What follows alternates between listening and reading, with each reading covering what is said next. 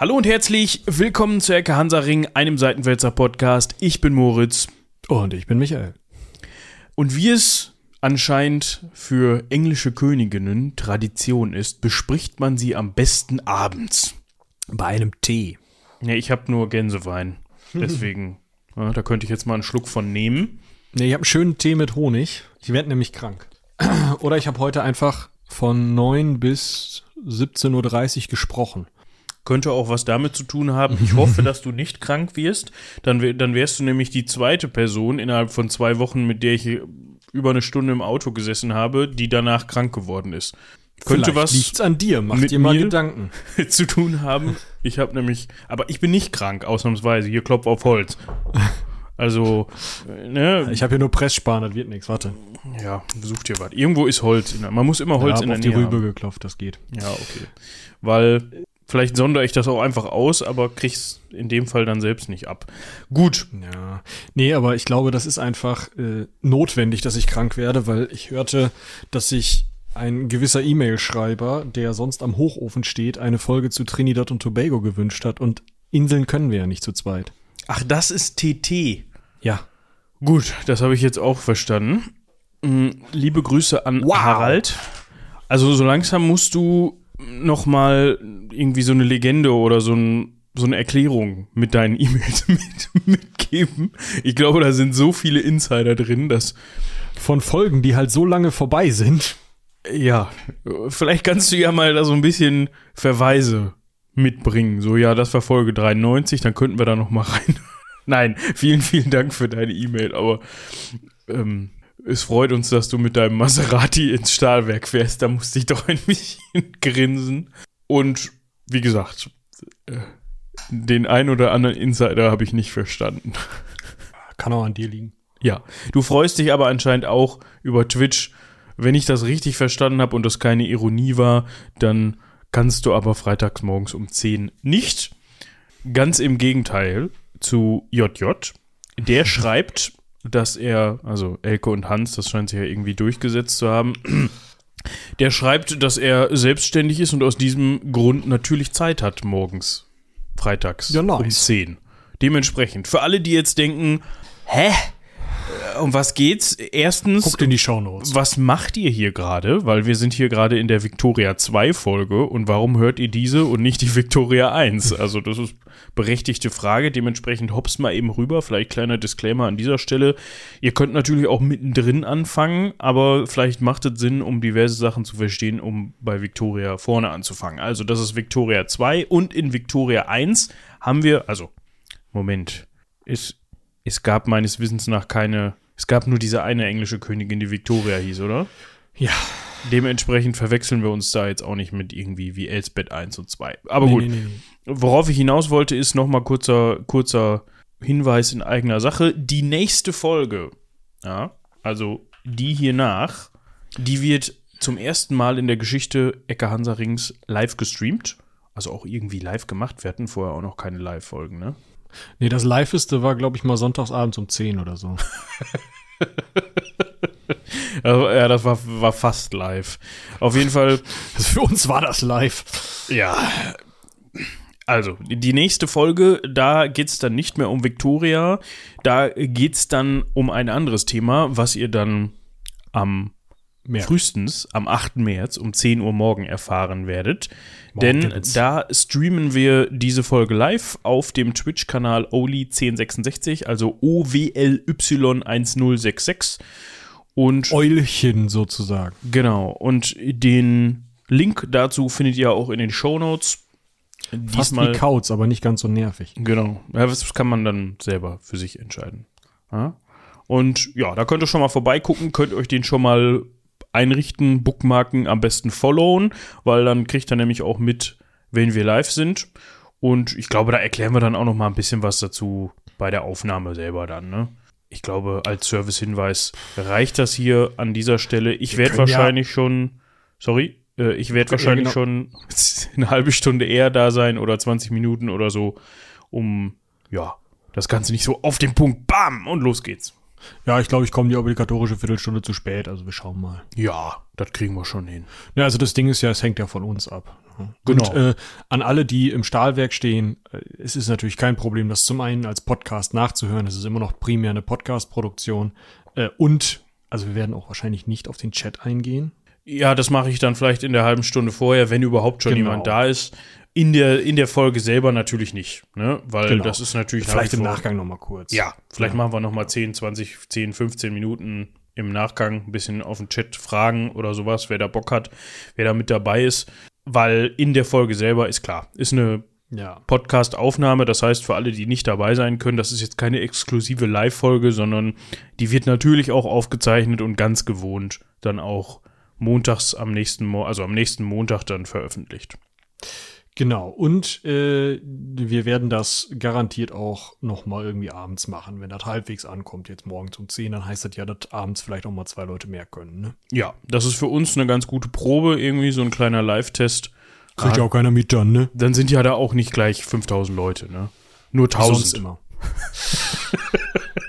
Bei Also, unseren anderen äh, Live-Aufnahmen. genau, also wir freuen uns über jeden einzelnen von euch und jeden, jeder einzelne. Also Na, schauen kommt. wir mal. So ab 100 höre ich auf, die Namen zu nennen. kommt gerne vorbei. Wir freuen uns. Gut, ich würde sagen, das war's mit dem mit der Hausmeisterei. Und jetzt können wir ins wilde Eheleben starten, meinst du? Ja, weil wir haben noch einiges vor uns. Ja, ist noch ein ziemliches Brett, ja. Wir hätten nämlich, glaube ich, gerne in der letzten Folge mehr von Victoria abgehandelt, als wir, es, als wir es dann wirklich getan haben. Aber die Frau hatte ein bewegtes und langes Leben. Und sie Dementsprechend, ist noch keine 30. also inzwischen auch schon über ja auch über 30, 30, aber ja, ja. an dem Punkt, an dem wir das letzte Mal aufgehört haben, ist sie noch keine 30, um euch da noch mal kurz abzuholen. Sie hat nämlich ihren Cousin geheiratet. Schön. Sind wir direkt wieder im Adel volles mit drin.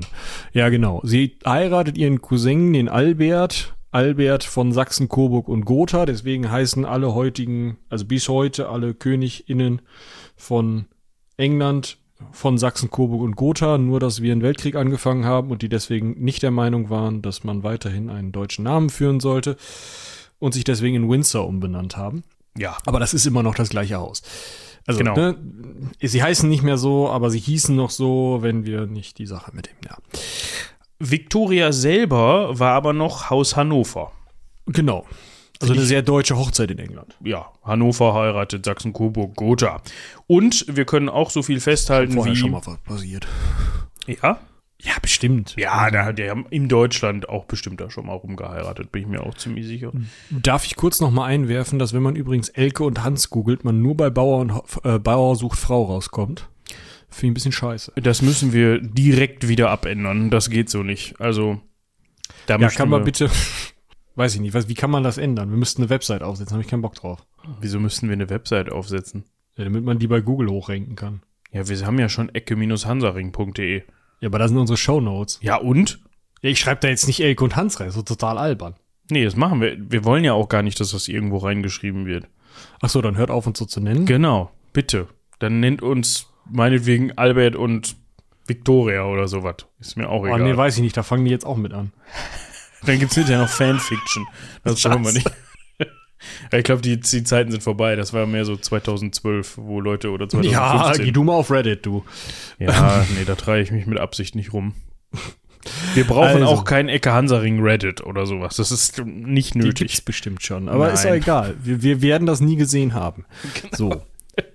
Die Ehe war sehr glücklich, also die Hochzeit war sehr glücklich. Ja, da war toll.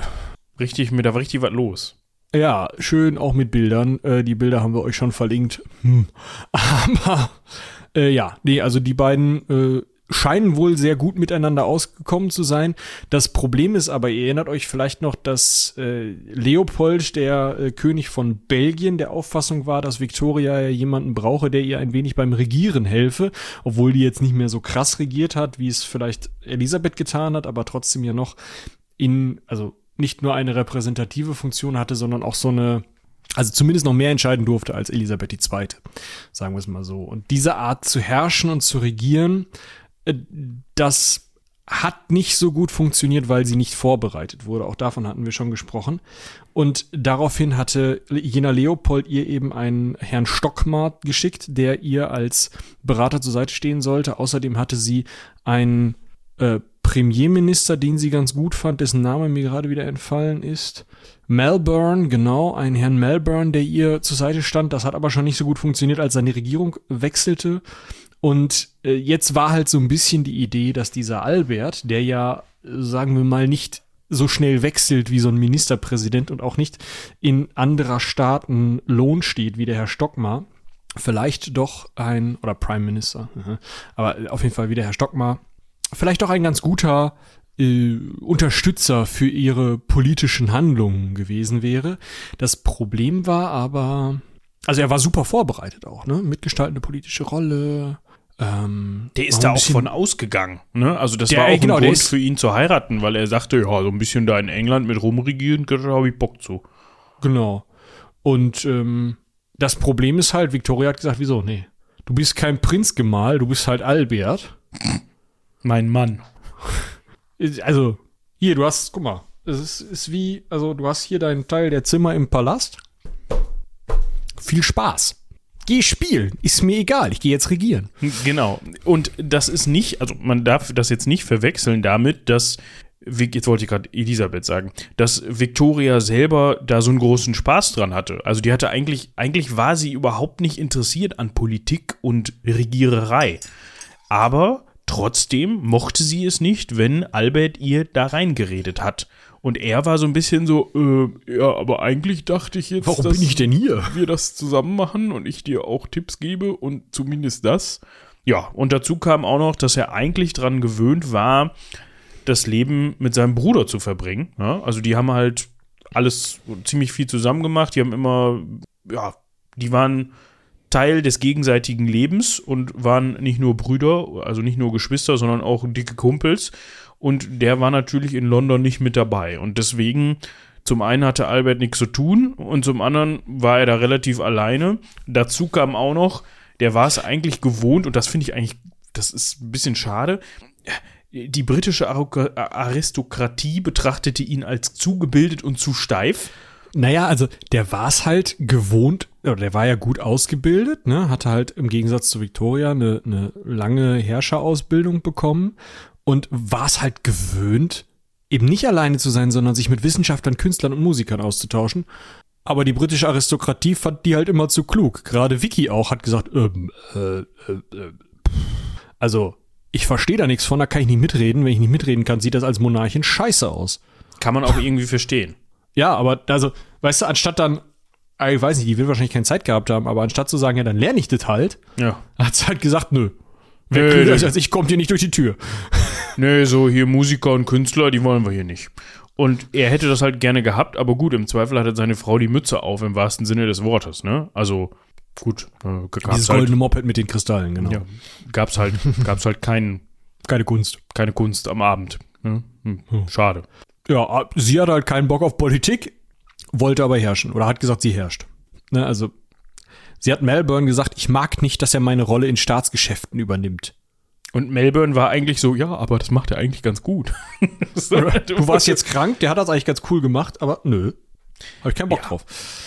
Ja, was, was macht man, wenn man gelangweilt und isoliert ist? Naja, wenn die Wissenschaftler nicht durch die Tür kommen, Bergprophet, ihr kennt das, geht er halt in die Royal Society. Ja, dann muss man halt zu den Wissenschaftlern kommen. Hm. Und gleich, man ist ja immerhin Mann der Königin äh, des Präsidentenamt der Royal Society übernehmen. Ja. Nee, Quatsch, der Gesellschaftserschaffung der Sklaverei. Ja, gut, ist auch ein guter Zweck. So ein bisschen, so ein bisschen was äh, fürs, fürs Gemeinwohl oder so was tun. Ne? Kann man ja. sich mal, zwischendurch hat er sich mal ein bisschen in Windsor Castle betätigt, hat er ein bisschen die Parks umstrukturieren lassen. Was man so macht mit dem Geld von der Königin, ne? Landwirtschaftliches Mustergut aufbauen, ja, Pferde züchten. Kleines schön. Gestüt, genau. Dies, das. Ja, so. Und dann dauert das nicht lange, bis Victoria schwanger wird. Also im Sinne von innerhalb von kurz nach der Hochzeit. Ja.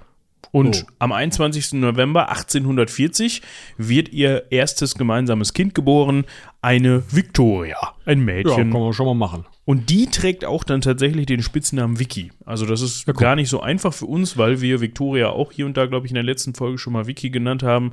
Vicky ist aber eigentlich ihre Tochter. Ja, da war unsere Victoria, also unsere Königin, gerade 21 Jahre alt. Ja. Das erste Kind ist da, das zweite Kind lässt nicht lange auf sich warten und das ist dann Alberts Stunde. Aha. Ja, also das Ding ist, Victoria ist natürlich dann äh, teilweise nicht in der Lage, an Dingen wie dem Kronrat zum Beispiel teilzunehmen. Gerade kurz nach der Geburt, wo sie sich erholt und in der rasch folgenden zweiten Schwangerschaft, nimmt er dann auf Einladung von Melbourne erstmals am Kronrat teil, also der Albert, und immer mehr, ja, bringt er sich einfach in die Politik ein, was ihm dann noch in die Hände spielt ist, dass Melbourne wegen schlechter Finanzen der Regierung langsam wahrscheinlich bald aus dem Amt scheiden wird, langsam aus äh, auf dem Weg nach draußen ist und Peel jetzt endgültig durch die Tür kommen wird. Der wird jetzt Minister, also Prime Minister werden oder Premierminister. Äh, naja, mit dem kon, äh, kann Albert wahrscheinlich auch um einiges besser. Auf jeden Fall ist es ganz gut, dass Albert da jetzt so langsam so einen Keil reinkriegt oder zumindest die Finger rein, da kann er mal so ein bisschen mitreden. Ja, der möchte nämlich nicht, dass sich die Hofdamen-Affäre von 1839 wiederholt. Ihr habt davon vielleicht, also habt ihr wahrscheinlich in der letzten Folge von gehört, vielleicht erinnert ihr euch, da ging es darum, dass Peel damals schon, der war ja mal kurz Premier, und da wollte er, er wollte Premier werden, so war es nämlich, weil Melbourne ja die quasi Vertrauensfrage gestellt hat, so wie man möchte, hat sein Amt zur Verfügung gestellt, weil er nicht mehr den Rückhalt gefühlt hat und eine Minderheitenregierung so hätte haben müssen. Und da wollte Peel dann aber als Bedingung machen, dass eben von den Tories, ich glaube sogar 50-50 oder so, auf jeden mhm. Fall wollte er, dass mehr Hof, Tory-Hofdamen bei Victoria am Hof vorhanden sind und so eben Hofdamen ausgetauscht werden. Und das fand Victoria ganz scheiße und hat gesagt, nee, das machen wir nicht. Hat das natürlich aber auch gemacht, um Melbourne zu helfen, aber ja, Im Grunde hat sie sich damit so ein bisschen selbst ins Knie geschossen. So ein bisschen. Sie hat es natürlich als Sieg gefeiert, aber andersrum wurde das so ein bisschen als, ja, kindische dadurch oder unreife halt, Geste wahrgenommen. Ne? Ja, dadurch war der Hof halt auf Wick-Seite. Und das sollte sie halt nicht. Ne? Der äh, englische Königshof hatte zwischen den englischen Parteien politisch neutra äh, neutral zu sein. War sie in dem Fall nicht. Albert hat dann verhandelt, dass er sich mit Peel darauf einigen konnte, dass drei Hofdamen seiner Frau von den Whigs den Hof verlassen mussten, drei Tory-Hofdamen eingesetzt wurden. Das war halt nur eine Kompromisslösung und Vicky fand es erst ein bisschen doof, hat sich dann aber damit abgefunden und lernte dann langsam aber sicher eben Peel überhaupt erstmal kennen und eben auch schätzen. Und das war so der erste Punkt, wo Victoria wirklich wieder auf diesen Weg dieser politischen Neutralität, wie sie gedacht war, zurückgekommen ist. Genau. Und da, ja, lernt sie ihn dann auch so ein bisschen schätzen. Ja? Also zum einen König Leopold, von dem wir eben schon gehört haben, Belgien und sein Angestellter Stockmar, der ja nach wie vor an ihrem Hof weilte, haben das eigentlich, wie du eben schon gesagt hast, als ja, gute Option gesehen, um ihr unter die Arme zu greifen. Ja, und Wie so, Albert, ja. also ne, durch Albert ihr unter die Arme zu greifen. Genau. Und auch Lord Melbourne riet ihr, jetzt müssen wir den nochmal gerade eben einordnen. Das war der. Das ist der Premier, Premierminister ja. vor Peel, genau. Ja. Der sagt dir dann halt auch, ey komm, bevor du dich jetzt von Peel beraten lässt und wieder von dem so abhängig wirst, nimm doch Albert. Ja. Der ist für Neutralität ist so super. Ja. Dann kommt am 9. November 1841 Bertie zur Welt oder Bertie, also Albert Eduard, der erste Sohnemann, also der, das zweite Kind der beiden. Der, vorher gab es ja die Vicky und jetzt gibt es eben den Bertie. Und da, zu dem Zeitpunkt, war Albert quasi schon wichtigster Ratgeber. Der, nicht Albert, sondern, muss ich mal gucken. Doch, Albert, ja, also Sohn kommt, jetzt war ich gerade mit dem Sohn, aber die heißt, der heißt halt Albert Eduard wegen Genau. Und Edward der Siebte wird er später und damit König. Ja, aber zum jetzigen Zeitpunkt, 9. November 1841, Geburt von Bertie. Zu dem Zeitpunkt war ihr Mann Albert, der auch Albert heißt, äh, eben schon wichtigster Ratgeber. Also da hat sie dann auch schon gesehen, gemerkt, okay, vielleicht ist das gar nicht so schlecht, wenn ich den mit einbeziehe in meine Regierungsgeschäfte. Und wenn man so möchte, war er eigentlich inoffiziell zu dem Zeitpunkt schon Privatsekretär ihrer Majestät. Ja, hatte den Titel zwar nicht, aber hat quasi sämtliche Verfügungsgewalten über Dokumente, kann die einsehen, formuliert für sie Briefe, also auch offizielle Briefe und berät sie auch in vielen Entscheidungen. Was ja, ja, eigentlich von vornherein, vielleicht nicht von ihr, aber von Leuten, die diese Ehe mit vorangetrieben haben oder mit initiiert haben, ja auch so geplant war. Gut. Damit ist Albert sowas wie Privatsekretär ihrer Majestät. Es gibt allerdings, ja, das Problem, was im Endeffekt Victoria ja auch schon hatte. Ähm, die Nähe zwischen ihren Kindern und ihr ist natürlich schwierig herzustellen, hm, weil sie einfach viel zu tun hat. Deswegen gibt es eine Gouvernantenschule äh, oder eine gouvernantengeleitete Nursery, wo hier unsere Frau Lezen, die Gouvernante von Victoria, die Mütze aufhat. Und die ist dafür zuständig, äh, zuständig, die Kinder zu ja, auch erziehen, ne? Ja, zu erziehen und auch zu, ja, für die Kinder einfach zu sorgen. Und das ist nicht so einfach, weil Victoria und Albert reisen halt auch viel. Jetzt kommen die Eltern einmal, also Victoria und Albert immer von der Reise wieder und finden die zweijährige Victoria blass und abgemagert vor, was nicht dazu führt, dass Victoria jetzt die Nursery, also diese Frau Letzen oder äh, im Endeffekt die Gouvernanten rund macht, sondern die macht ihren Mann rund vor den Bediensteten. Das aber aus einem Grund, weil er, als er eben seine Tochter oder die gemeinsame Tochter so sieht, abfällige Kommentare gemacht hat. Ne? Also ja, wahrscheinlich. Halt, oh, die Nurses hier können ja nichts oder so. Ja, wahrscheinlich, sie, wahrscheinlich auch ein Kommentar über die äh, Frau Letzen äh, gemacht ja. hat. Das gefällt, also Baronin Letzen zu dem Zeitpunkt, war, das gefällt Victoria natürlich gar nicht, weil das war natürlich eine Frau, die ihr sehr nahe stand und die sie seit Kindesbeinen an kennt und zu schätzen weiß, die wahrscheinlich auch so ein Unfehlbarkeitsding für sie so ein bisschen hat. Und ja, daraufhin kracht es richtig, ja, also die, die kriselt richtig. Und ja, da springt ihr halt der Draht aus der Mütze ja. und er geht. Ich meine, kann ich nachvollziehen. Er sagt halt, ja, gut, das muss ich mir jetzt nicht gefallen lassen. Ich hau mal ab. Also im Sinne von, ja, dann lässt sie halt da einfach so stehen. Und, und schreibt ihr erstmal einen Brief. Finde ich total geil. Ja, und so die nächsten Tage wird erstmal nur noch schriftlich kommuniziert. Heutzutage würde man das vielleicht per WhatsApp machen. In dem Fall schreibt ah, weiß man. Weiß ich nicht. Ja, heutzutage würde man vielleicht gar nicht reden. Ich weiß, keine Ahnung.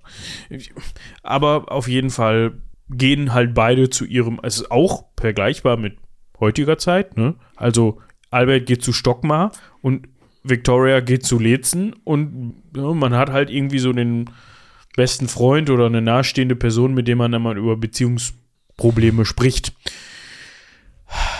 Stockmar reagiert in Alberts Sinne und lässt Victoria wissen, dass wenn das nicht, also wenn die sich nicht wieder in, ne, wenn das nochmal vorkommen sollte und solche Szenen häufiger passieren, dass er da keinen Bock mehr drauf hat und dann nach Hause geht. Ne? Also dann würde er den britischen Hof verlassen. Und das gefällt Victoria auch gar nicht. Er setzt ihr quasi so ein bisschen die Pistole auf die Brust und antwortet ihm folgend.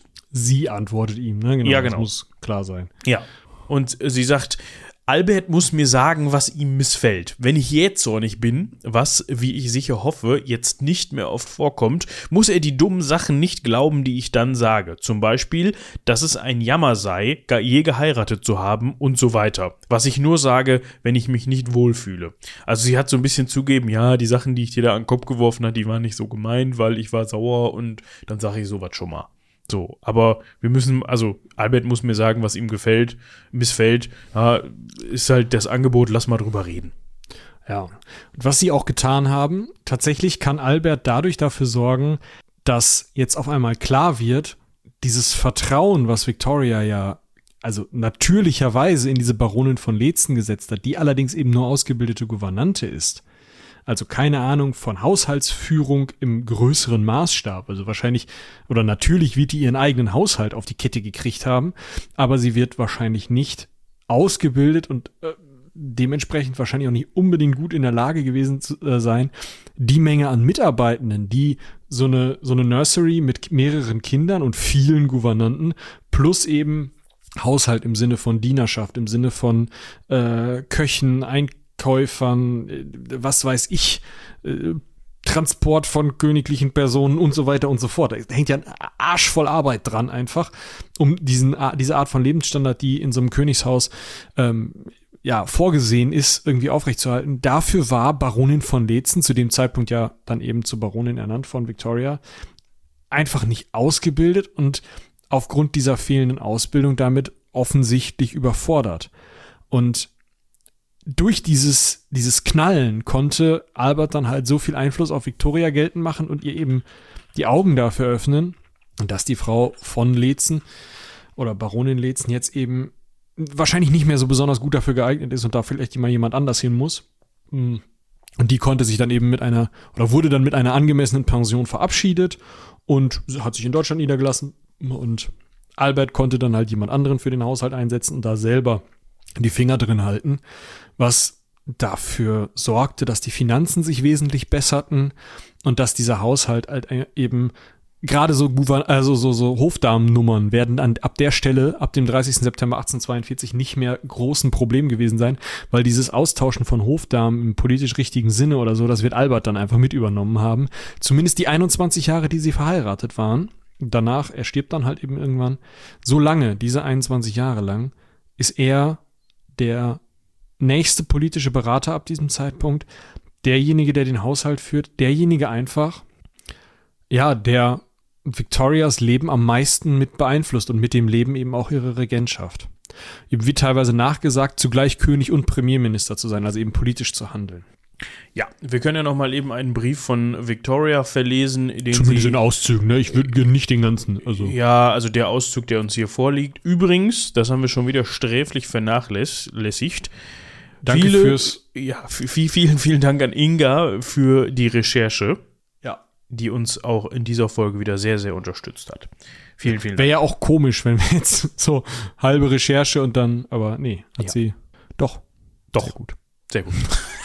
So, Victoria schreibt an Vicky, also an ihre älteste Tochter. Ich kann nie glauben oder zugeben, dass irgendein anderer Mensch vom Schicksal so gesegnet worden ist wie ich. Mit einem solchen Mann, einem solchen vollkommenen Mann. Papa war für mich alles, ist es auch heute noch. Er war für mich alles, mein Vater, mein Beschützer, mein Führer, mein Ratgeber in allen Dingen. Ich möchte fast sagen, er war, er war mir Mutter und Ehemann zugleich. Also, das ist so ein bisschen turbulent hier, ne? Mein Vater, meine Mutter, mhm. mein Ehemann, also, okay. Ich glaube, niemand ist so völlig verwandelt worden wie ich durch den Einfluss des lieben Papas. Seine Stellung mir gegenüber ist daher eine sehr ungewöhnliche und wenn er nicht da ist, fühle ich mich wie paralysiert. Also es sagt, glaube ich, ziemlich viel aus, ne? Ja. Ja, kommen wir äh, nach der Ehe und dem Anreißen des Themas Kinder jetzt mal vollständig zum Thema Kinder.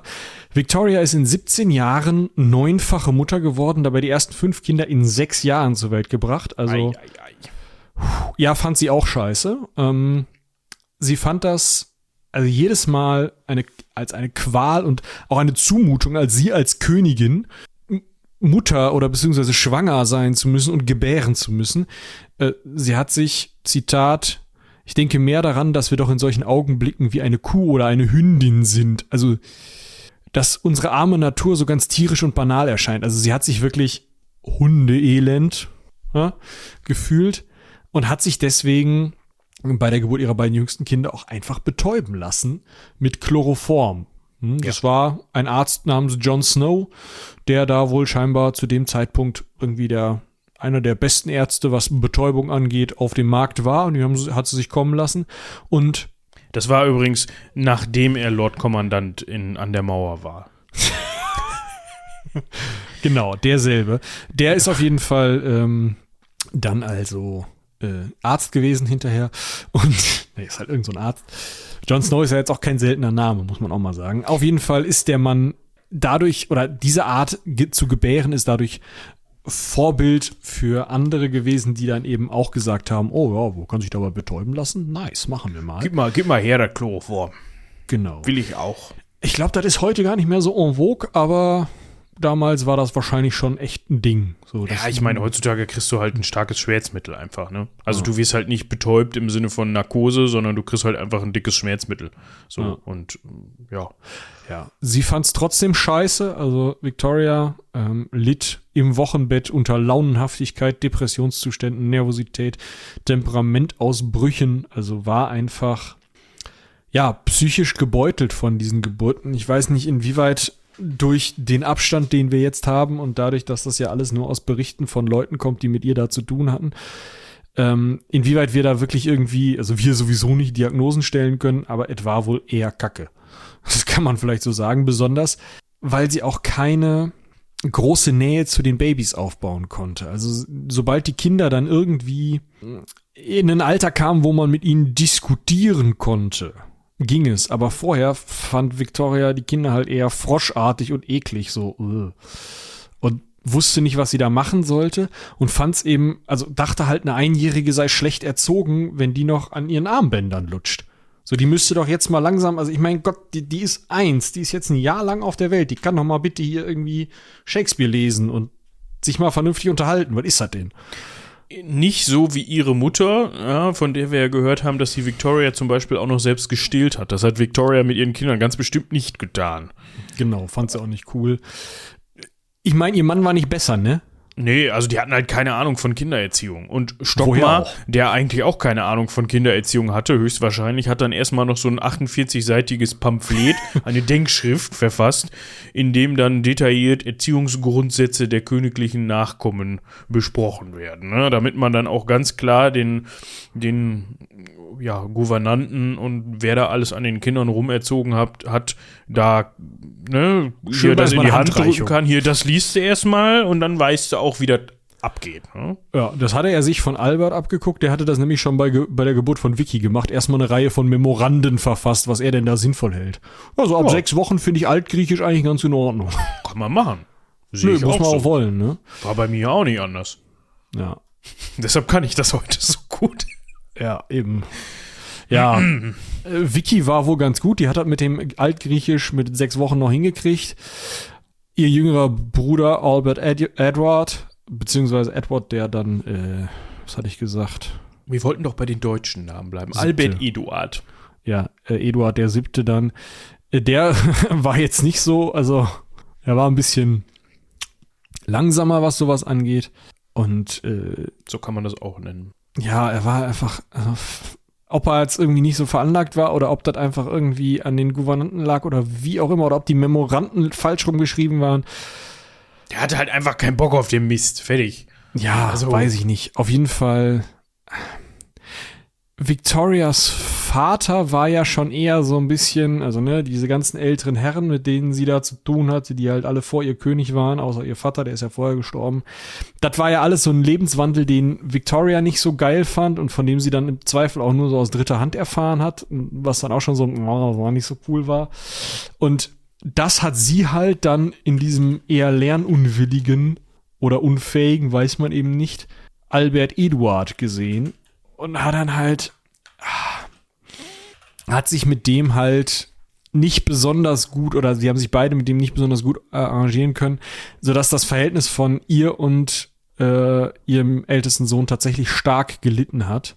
Und also im Endeffekt war der Ehrgeiz der beiden Eltern eben zu sagen, wir wollen moralisch gefestigte Persönlichkeiten und ihr sollt bestmöglich auf die Aufgabe als König vorbereitet sein und eben nicht wie meine Vorväter oder Vorkönige hier irgendwie verschwenderisch leben und äh, in der in der Öffentlichkeit als irgendwie, weiß nicht, Partykönige auffallen. Und deswegen hat man sie auch eben großenteils auf äh, Windsor Castle erzogen. Da war dann auch das Haupt, das war ein Landsitz eben.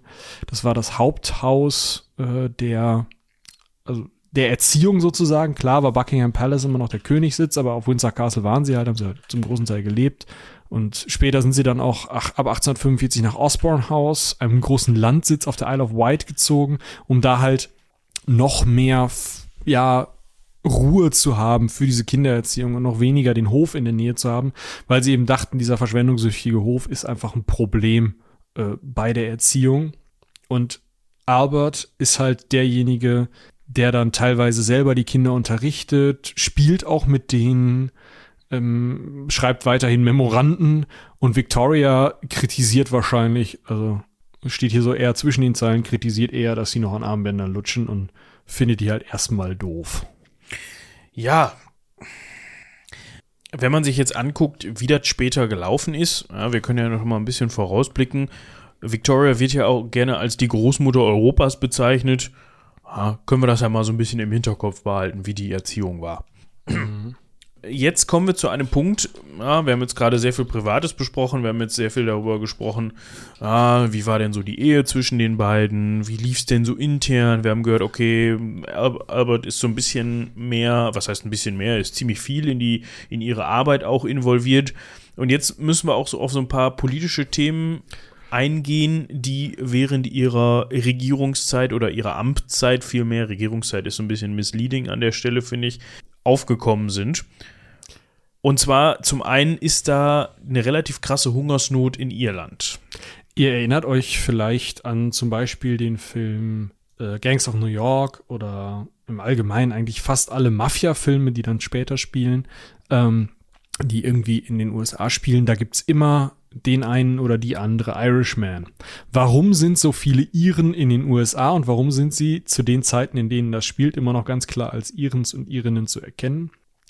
Nun ja, wir hatten im Jahre 1845 äh, eine große Kartoffelfäule, die sich bis 1849 fortsetzt und Irland bzw. die irische Bevölkerung lebt unter der Knute Englands und ganz besonders unter der Knute britischer Großgrundbesitzer. Das heißt, die Ländereien gehören Briten und diese Briten sorgen dafür, dass Irland nur Kartoffeln behält und alle anderen Agrarerzeugnisse exportiert. So, das Problem war jetzt, wenn da Kartoffelfäule ausbricht, dann wäre eine inselirische Regierung oder inselirische Grundbesitzer wahrscheinlich auf die Idee gekommen, den Weizen, das Schafsfleisch, was auch immer sie produziert haben, im Land zu lassen und hier vielleicht eben für eine Abhil äh, für Abhilfe zu sorgen. Die britischen Großgrund- oder die englischen Großgrundbesitzer, englischen und schottischen Großgrundbesitzer, die hier aber ja schon seit einigen Jahren also einigen Jahrzehnten, wenn nicht sogar Jahrhunderten eben die Mütze aufhaben, die sich aber ganz klar noch eben auf London beziehen, die haben, also finden die also finden ihre Exporte wichtiger und die Regierung findet halt auch diese ganze Veranstaltung, wie es in Irland eben läuft, dass die Großgrundbesitzer Getreide exportieren können, die Kartoffeln in Irland bleiben. Das findet die auch besser und opfern für diese Situation lieber ein paar Iren, weil sie Iren nicht so cool finden, als dass sie auf ihre Profite verzichten. So, das ist die Grundlage. Und was das für eine menschenverachtende Ignoranz war, sieht man daran, dass etwa eine Million Iren verhungern. Das sind 12 Prozent der Bevölkerung. Das muss man sich mal auf der Zunge zergehen lassen. In vier Jahren 12 Prozent der Bevölkerung, weil da irgendwie Profite gemacht werden wollen von irgendwelchen Großgrundbesitzern. Und die Regierung eben, da kommen wir jetzt zu, mit äh, gewissen Zöllen, da sagen wir mal zögerlich umgeht.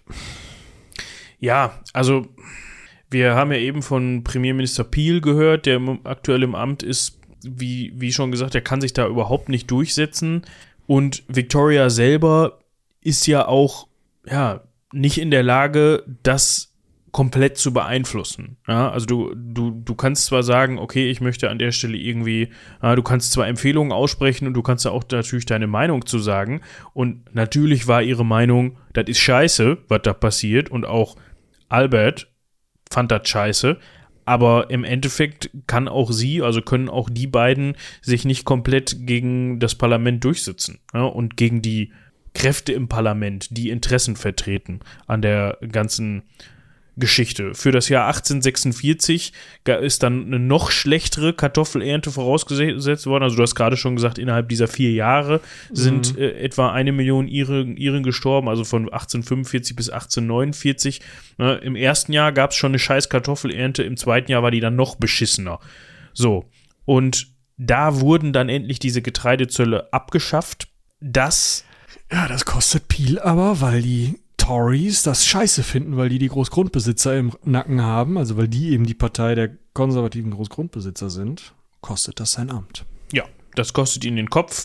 Das kostet ihn sein Amt als Premierminister und er wird eben dann durch den Whig John Russell ersetzt, tatsächlich.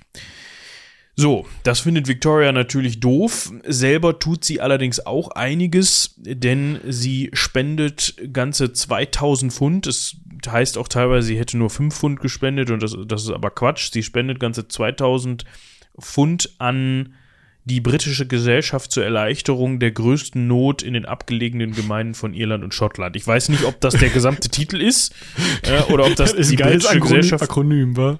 die britische Gesellschaft zur Erleichterung der größten Not heißt. Äh, Aber auch das ist schon.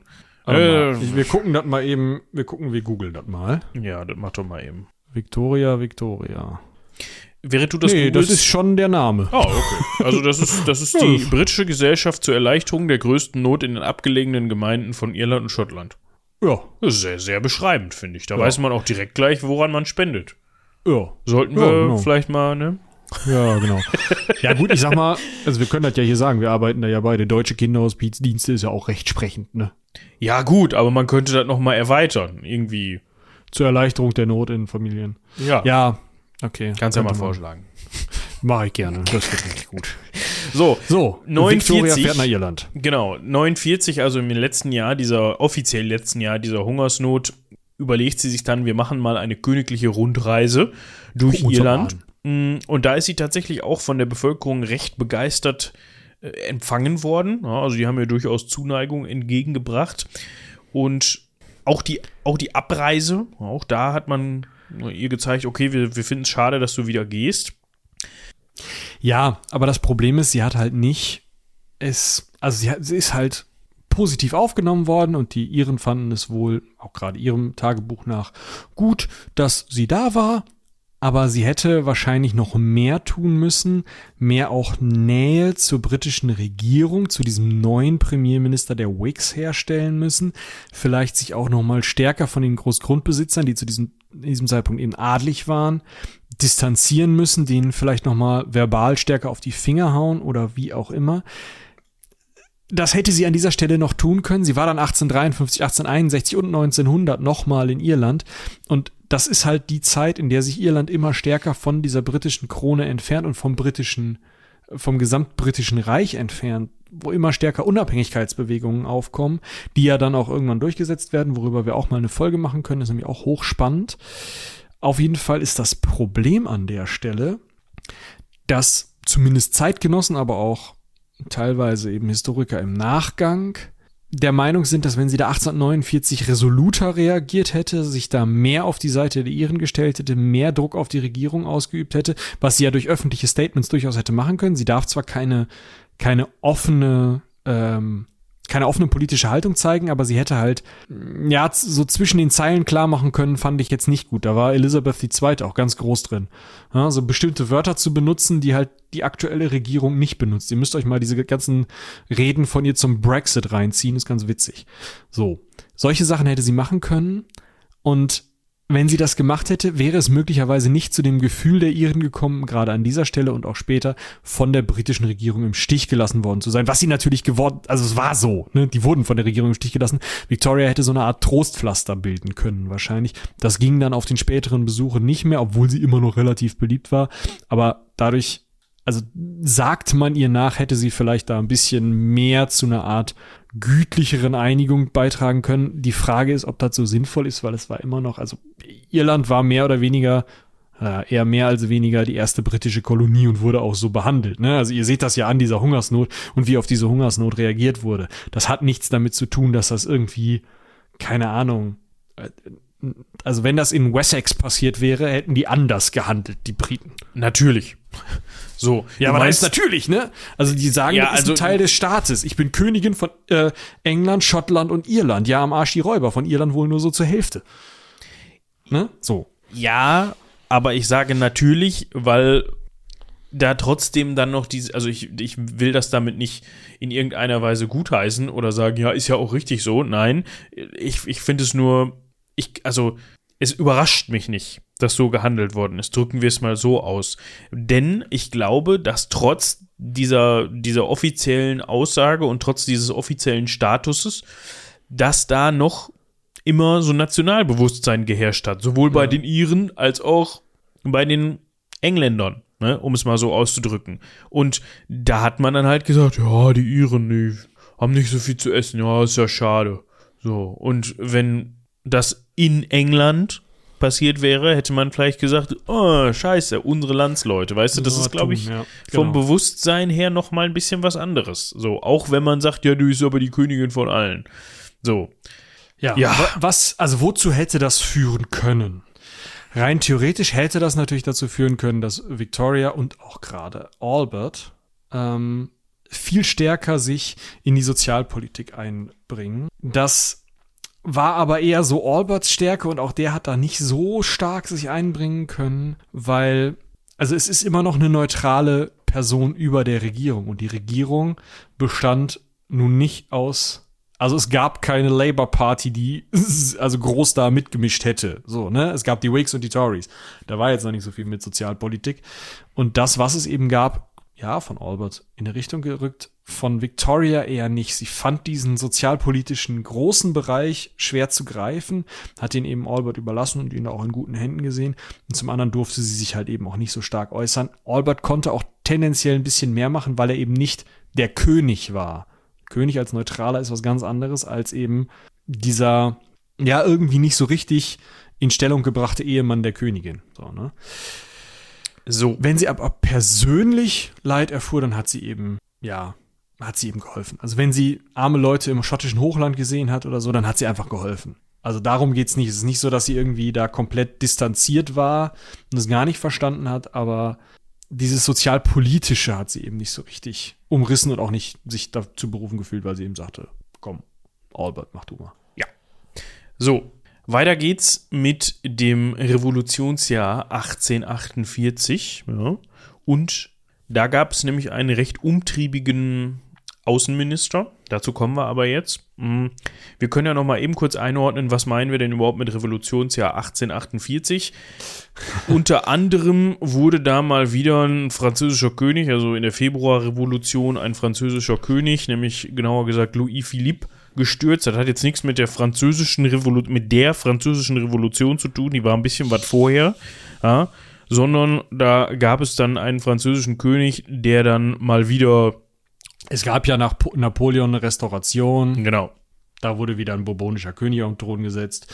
Den haben sie dann wegrevolutioniert. Weiß ich nicht, den haben sie dann entsorgt. Der hat dann in England, also der Premierminister John Russell hat gesagt, das ist, äh, haben wir nichts mit zu tun. Ja, das ist schade, aber wir sind hier so, so ein bisschen demokratisch und Vicky darf so ein bisschen mitentscheiden. Victoria hat gesagt, das ist ein Königskollege, der kriegt jetzt politisches Asyl und da so einen Landsitz.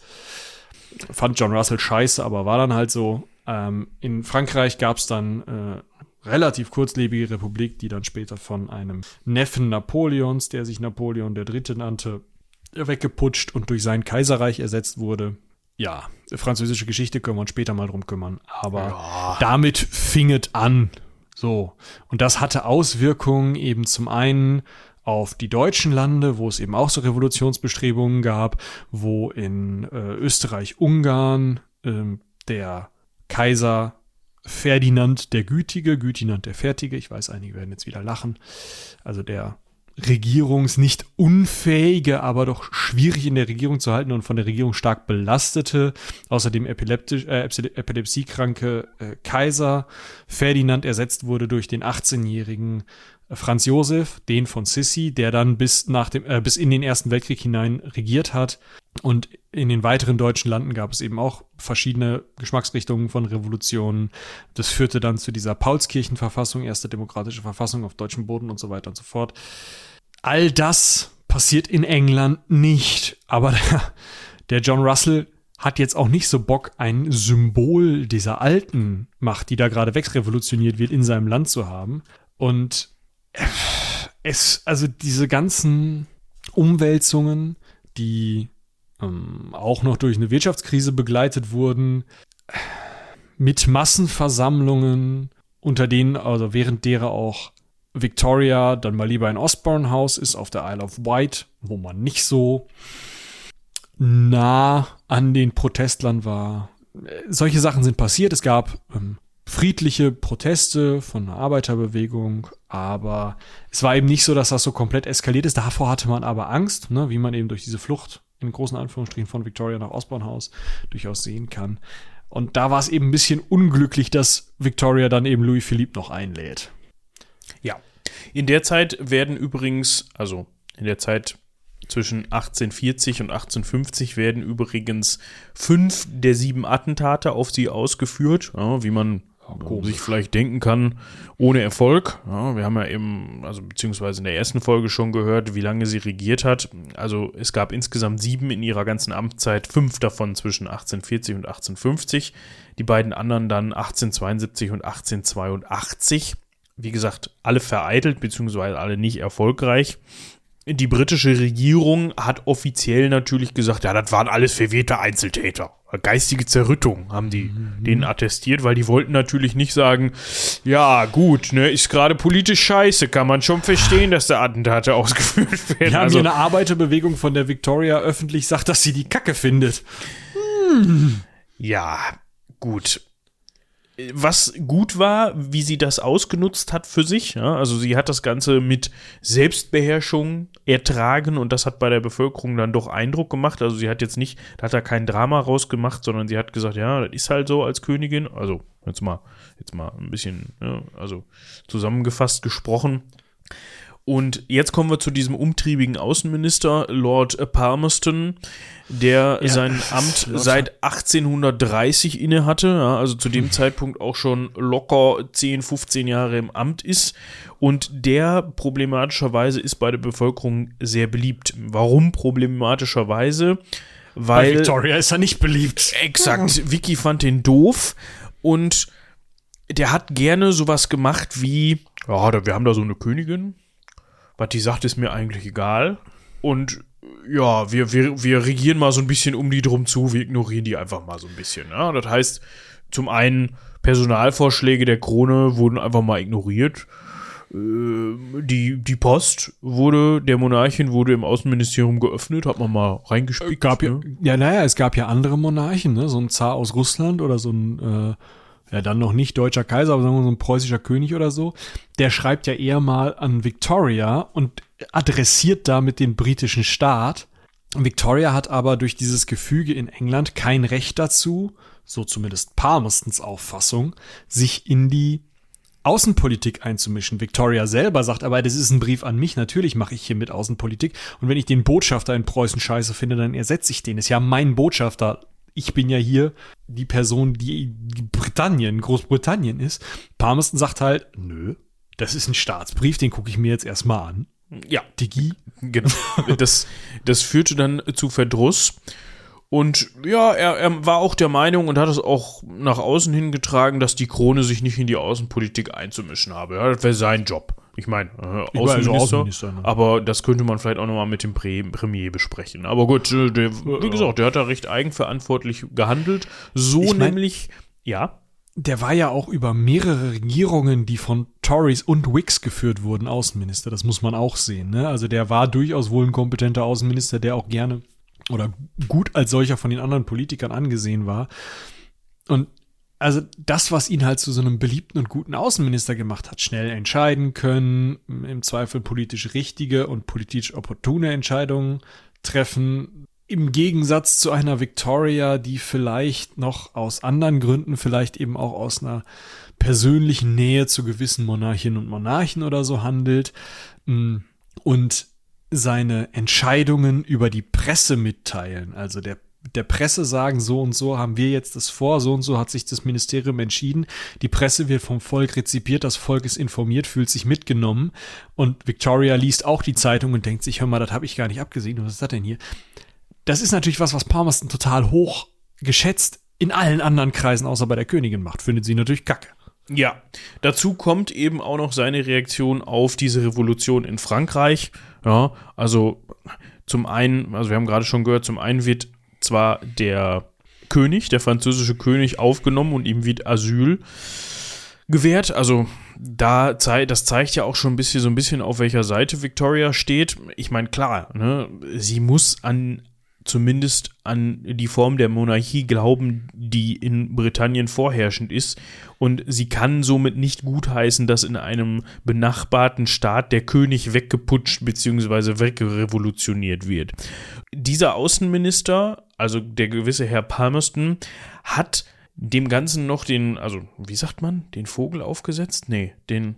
Die Krone. Das, die, das Sprichwort der hat den Vogel Krone. abgeschossen. So. Ja. Oder die Krone aufgesetzt. ja, dem Vogel hat er die Krone aufgesetzt. Wir verbinden das Ganze an der Stelle einfach mal. Als dann, wir haben eben schon davon gehört, Michi hat es schon erwähnt, Napoleon III. nach dieser Revolution von 48 in Frankreich im Jahr 1851 sich selbst dann den Hut aufgesetzt hat. Wir haben eben schon davon gehört. Und man eigentlich von britischer Seite auch die britische Königin hat das so erwartet, strikte Neutralität gewahr, gewähren wollte, wahren wollte, Entschuldigung. Und Palmerston ist hingegangen, hat gesagt, Mensch, herzlichen Glückwunsch, liebe Franzosen und Französinnen. Das finde ich gut, was ihr da gemacht habt, ne? Also, kann ich nur sagen, auch im Namen meines ganzen, äh, hier, ne, England und so. ja, damit hat er dich dann wohl selbst die Entlassung unterzeichnet. Ne? Also das ging dann wohl so nicht. Wo man sich dann eigentlich auch fragt, wie jemand, der so erfahren ist wie er und so lange schon im Dienst ist, das nicht vorhersehen konnte. Weil er war ja sowieso schon angezählt, irgendwie, zumindest von Victorias Seite aus.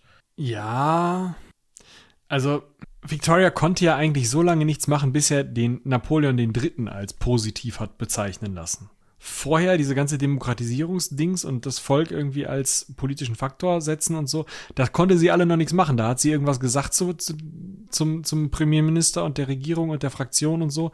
Erst in dem Moment, wo er sagt, ja, und dieser Umsturz ist jetzt auch noch geil, hier Napoleon III., Neißenstein, da wird er, wird er untragbar. Und da kann sie dann halt ihre Macht noch so als Zünglein an der Waage nutzen, dass er dann wegkommt.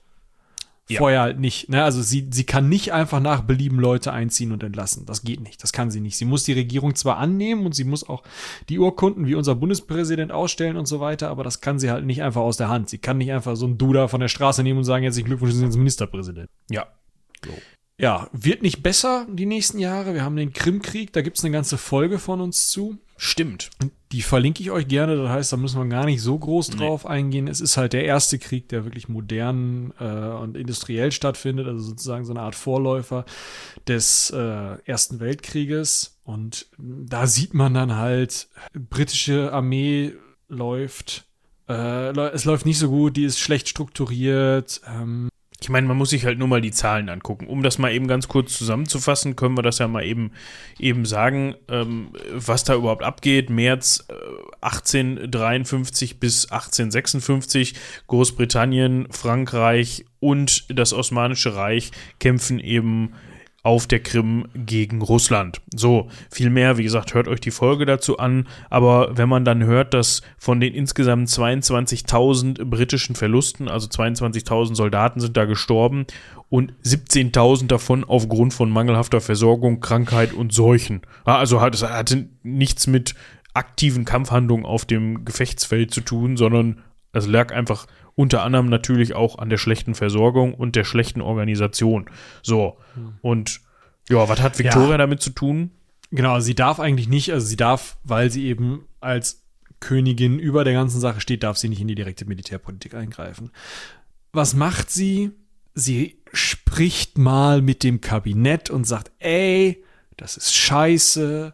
Ich nehme persönlich Anteil am Leid der Soldaten macht mal ein bisschen Druck, dass man ins Lazarettwesen reinfummelt, dass man da ein bisschen was anders macht. Sie nimmt auch mal an einem Manöver teil, um sich mal anzugucken und findet es total cool, möchte selber schon kämpfen. Es gibt für einen Mann keinen schöneren Tod, als auf dem Schlachtfeld zu fallen, sagt sie. Ja, herzlichen Glückwunsch.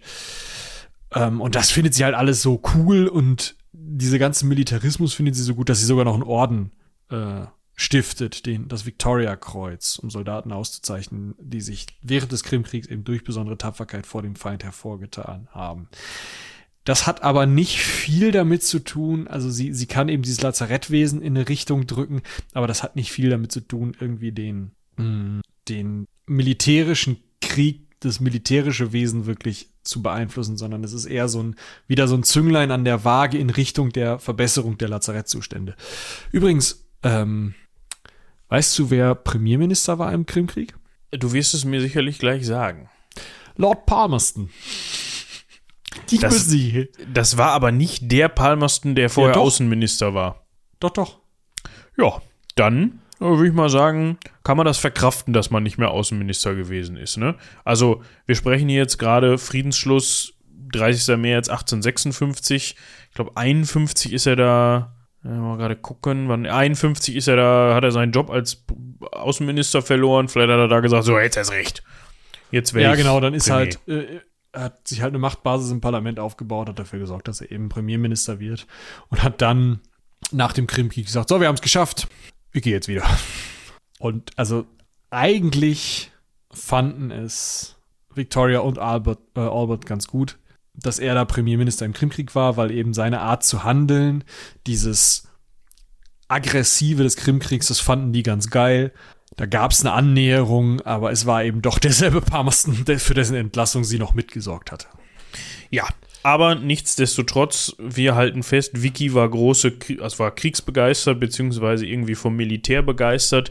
Auch Albert hatte da Aktien drin, ja, also der war da jetzt auch nicht ganz dem Ganzen, er war jetzt kein Pazifist, kann man ja, so nicht festhalten ja. und hat auch selber viel dazu beigetragen, dass da eben das Lazarettwesen und das ganze Militärwesen auch irgendwie so ein bisschen vorangetrieben und revolutioniert wurde. Ich glaube, so kann man das festhalten. Ja. Und dafür gilt eben, äh, beispielhaft dafür ist eben dieser Krimkrieg, weil der doch dann das eine oder andere aufgezeigt hat, was da genau. nicht ganz so, ja, äh, schiefgelaufen ist. Jetzt Victoria, läuft etwas ganz Großes schief. Ja, vielleicht noch ganz kurz. Victoria sorgt jetzt dafür, im Nachgang dieses Krimkrieges, dass Albert tatsächlich Prinzgemahl wird. Endlich. Das war zweimal vom Parlament abgelehnt worden, dann hat sie es einfach beschlossen. Und seitdem ist sie tatsächlich, äh, äh, ist er tatsächlich äh, Prinzgemahl offiziell. Ähm, das hat jetzt keine Befugnisse durch die Regierung, aber er ist dann eben offiziell Prinzgemahl. Das klingt ja schon mal viel besser als Mann der Königin. Definitiv. So, und jetzt passiert das, glaube ich, aus ihrer Sicht Schlimmste, was hätte passieren können. Vier Jahre nachdem er Prinzgemahl äh, geworden ist, wird er krank. Genau. Unangenehm. Albert erkrankt an Typhus, war es, glaube ich, ne? Ja, Typhus. Unangenehm. Wirklich unangenehm, auch sehr tödlich. Ja, 1861, sein Gesundheitszustand verschlechtert sich recht schnell und am 9. Dezember 1861 diagnostiziert der königliche Leibarzt William Jenner oder Jenner die Typhuserkrankung und zu dem Zeitpunkt ist es eigentlich auch schon zu spät. Albert verstirbt am Fünf 14. Dezember 1861 im Alter von erst 42 Jahren auf Windsor Castle Victoria hält dabei seine Hand und schreibt in ihr Tagebuch zwei oder drei lange ruhige Atemzüge, seine Hand drückt meine und alles, alles war vorbei. Ich stand auf, küsste die liebe himmlische Stirn und rief in bitterstem Schmerz, O mein Liebster. Dann fiel ich in stummer Verzweiflung auf die Knie und konnte weder ein Wort herausbringen noch eine Träne weinen. Ja.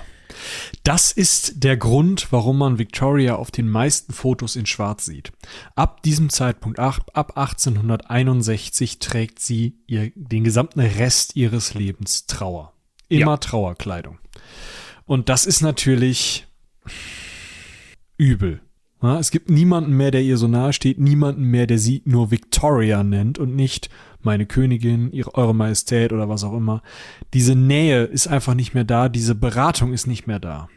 Ja, wir können noch mal eben kurz einen Auszug aus dem Brief verlesen, den sie dann daraufhin Leopold I., also König von Belgien, geschrieben hat. Und zwar schreibt sie: Mein glückliches Leben ist beendet. Die Welt existiert für mich nicht mehr. Wenn ich weiterleben muss, sofort an nur für unsere armen, vaterlosen Kinder, für mein unglückliches Land, das durch seinen Verlust alles verloren hat und allein um das zu tun, von dem ich weiß und fühle, dass er es wünschen würde. Denn er ist mir nahe, sein Geist wird mich führen und erleuchten, seine große Seele erfreut sich jetzt an dem, was ihrer würdig ist, und ich will ihn nicht beneiden, nur beten, dass meine Seele vollkommener werde, um ihn um in der Ewigkeit bei ihm sein zu dürfen. Denn ich sehne mich aufrichtig nach diesem gesegneten Augenblick. Ja, also sie wünscht sich ihren eigenen Tod, um wieder bei ihrem geliebten Mann sein zu können. Und noch viel schlimmer, sie macht ihren Sohn dafür verantwortlich. Also für den Tod ihres Mannes, nicht ihren eigenen Tod, sondern ja. sie sagt halt, Bertie, durch deine Ungezogenheit, durch deinen Lernunwillen, durch diese ganzen Probleme, die wir mit dir als Kind haben, dadurch hast du so viel Druck auf meinen Mann ausgeübt, so viel Kummer ihm bereitet, dass er so anfällig war für diese Krankheit. Und sie bedauert das dass sie ihn immer mit dem Tod ihres Mannes in Verbindung bringt, aber sie bringt ihn nun mal immer mit dem Tod ihres Mannes in Verbindung. Und das führt tatsächlich zu einem echt beschissenen Verhältnis, das auch in Zukunft nicht besser wird. Ähm, also es gibt eine, eine Liebesaffäre mit einer irischen Schauspielerin. Albert ist deswegen einen, zu einem langen Spaziergang mit ihm im Regen draußen gewesen, hat mit ihm über dieses Problem, diese Affäre äh, gesprochen, die natürlich für einen Thronfolger ungezogen ist, die der nicht haben darf. Und nur wegen dieses Gespräches denkt Victoria eben und wegen dieser ganzen Schwierigkeiten, die auch schon im Vorher, Vorhinein mit ihm stattfanden, also mit äh, Bertie, mit dem Thronfolger. Deswegen sei eben Albert noch kränker geworden, zu schwach gewesen und sei gestorben. Und ja, das ist. Ist eine krasse Sichtweise. Ja, es ist schon übel. Also sie lehnt tatsächlich ihn so stark ab, dass sie ihn auch nicht auf die Regentschaft vorbereitet. Was natürlich auch scheiße ist, weil das gleiche hatte sie schon mal in Grün.